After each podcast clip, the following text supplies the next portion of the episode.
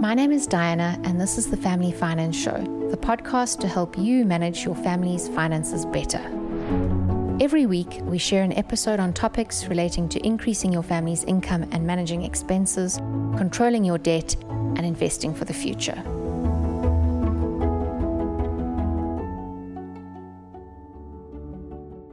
This is the 53rd episode of the Family Finance Show. We have published one episode a week for the last year. I started this podcast because I wanted to help families make better financial decisions. And I hope that the show has helped you make at least one good financial decision in the past year.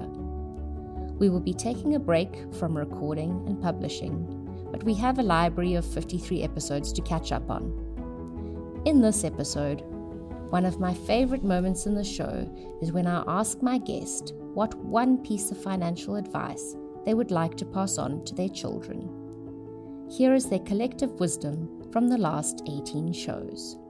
The question that I ask all my guests is um, what is the one piece of financial advice that they would like to um, pass on to their children?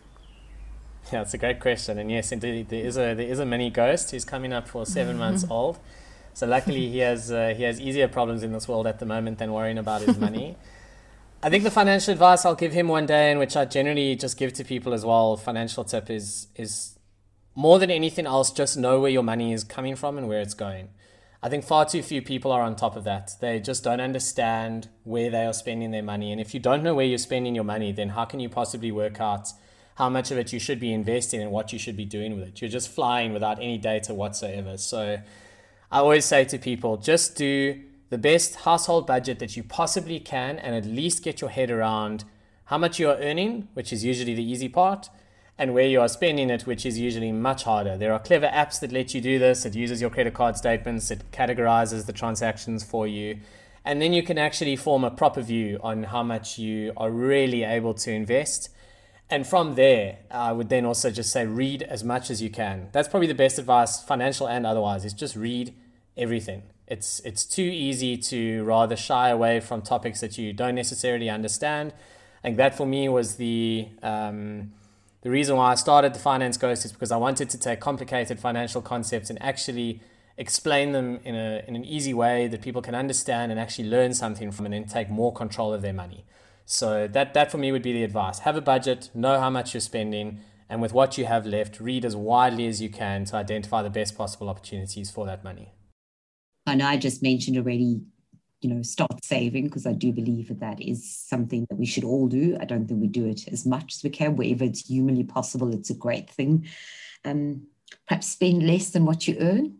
It's never bad advice you're able to do that make the right investments you know um, so i mean i've been in this business for a long time and i periodically every quarter still sit with my own budget because we sometimes forget what those things look like so it's always important to take a little bit of introspection look at your budget see exactly and i know i'm uh, probably not objective when i say this but if i could say property is the single greatest investment you'll ever make um, I wish if I could go back to 20 years, I would have probably bought more property when I was younger.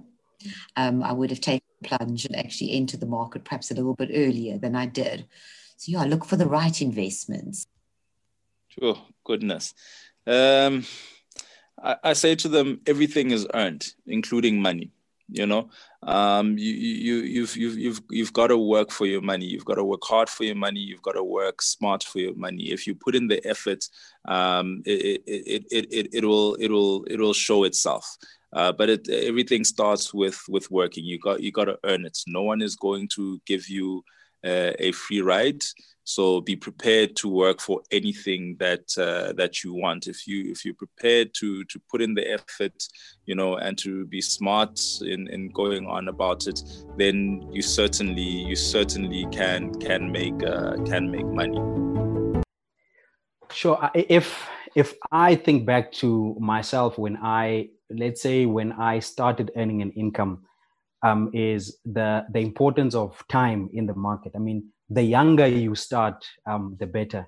The cost of delaying starting to save or investing, I mean, it is absolutely scary. And you can earn more money, and your money will obviously increase um, as throughout your career, obviously. but the one thing that you cannot make up is time so so use the time that you have wisely and start saving um, as as soon as possible and um, i'm obviously not saying that if you if your years have gone on already that it's too late for you to start saving. But even where you are if you haven't started saving yet um, yesterday was the best time to start saving. So for my kids i'll definitely try to instill as far as possible um, a, a, culture of firstly um, spending less money than you earn and then saving as much as you can um, if there's one thing that I've realized is that almost the key to everything else, it's if you can just spend less than you earn, if you can just get a gap between what you earn and what you spend, everything else sort of starts falling into place because uh, with that uh, little bit of extra money, you start looking uh, what to do with it. So maybe you want to start saving, you can build up an emergency uh, fund, you can use it to pay off debt. Um, and when all of that's sorted, then you, you might start looking to invest and, and growing your wealth. But without that um, that uh, wealth gap, as some people call it, uh, between your income and your expenses, if you don't have that, you know, you, you're either going backwards or you're staying in the same place. You're not making any progress.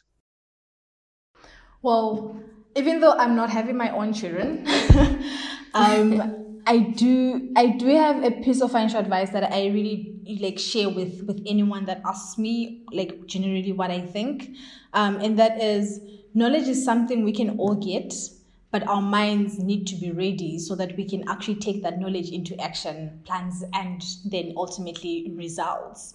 And that really for me speaks to just continuously learning and be willing to discover new things. Um, especially when you come to like when you come to the finance space you realize that there's so many things that you just genuinely just do not know about and you still need to learn. And you'll never reach a point where you totally understand how you're supposed to be investing in the best way to to invest but you can keep learning as you go along. So that's that's really my my piece of advice is to just keep learning about about finance keep like applying it to your own life and adapting it as you go along. That's that's really the only way that you're actually going to be able to ultimately build wealth. Um, i would say right now uh, diversify that's I think uh, tied to that is diversify your income streams and then invest early and let compound interest work. Mm-hmm. That's the key. That's how wealth is created is investing when your mother tells you at 16 to invest 300 rand a month, do it and then leave that money there because you'll be 33 before you know it and that 300 rand a month will be 100,000 rand. That I wish I'd done that. Everybody told me to. I thought I was smarter and now I regret it. But yeah, those are the two diversify and invest early. Whew. I've got a I've got a lot. One of them is to do go the entrepreneurial route. Go do the thing that you really love, and it will it will it will pay off in the end. But financially, um, start where you are. Um, if if if you are getting my daughter just started her first very uh, long term ish job, um, and she she got a what she was offered was more than what I got in a full time job after qualifying. And I said to her, um, it starts off with that. So where you are at, start with what you have. You earned a thousand rand, for example. Put ten, put a hundred rands away in a savings. Put a hundred rands away towards the things you really love to do, and then put some money away for for a rainy day. So it's three savings for you for yourself. One just as a savings, one for a rainy day because they serve two separate purposes, and one for the things that you really love because then it puts that thing of, oh, okay, you know, say I can save because I still have 700 rands to do whatever I want to do with it. But start with where you are. A lot of a lot of South Africans at the moment feel like savings is beyond them. But it starts with what you if you can save 250, you can save 250 and also being very clear on needs and wants. Start where you are and be clear on what is a need and what is a want. Um, I think, yeah, that's a bulk. That's a bulk one point. So it's two points in one. Sorry. You know the the the very first thing you mentioned in in opening our conversation, you you mentioned um, compound interest. Um, I was explaining compound, well, I was trying to explain compound interest. I'm, I'm not like a, a finance guru. I'm an ex-English teacher of, of all things, but I um, was explaining compound interest to my 10-year-old son and his eyes nearly popped out of his head. Um, and so that was a really interesting one. I think advice to to kids is to is to start. You know, um, both my sons who are ten and seven have invested in in um, the properties that we have on the platform. They've both invested in um, some shares on the Easy Equities platform, and it's um, investing things that you know. Um, you know, we went onto the Easy Equities platform and they had a look around and they um, recognized brands that they knew and putting 10 Rand here and 20 Rand there. Um, I think they've got an, um, a total investment in the easy properties stuff of about 100 Rand. I think it's about 20 Rand a property. But they actually get a real thrill out of it. You know, we, we drive around and we've um, driven past the Black Brick building in Sandton and they know that they're shareholders in those properties. Um, and it's really cool. I mean, for the first time, um, my eldest son, when he lost his last tooth, um, he asked, yeah, obviously the, the tooth mouse left, um, whatever it was, 20 Rand under his bed for his tooth.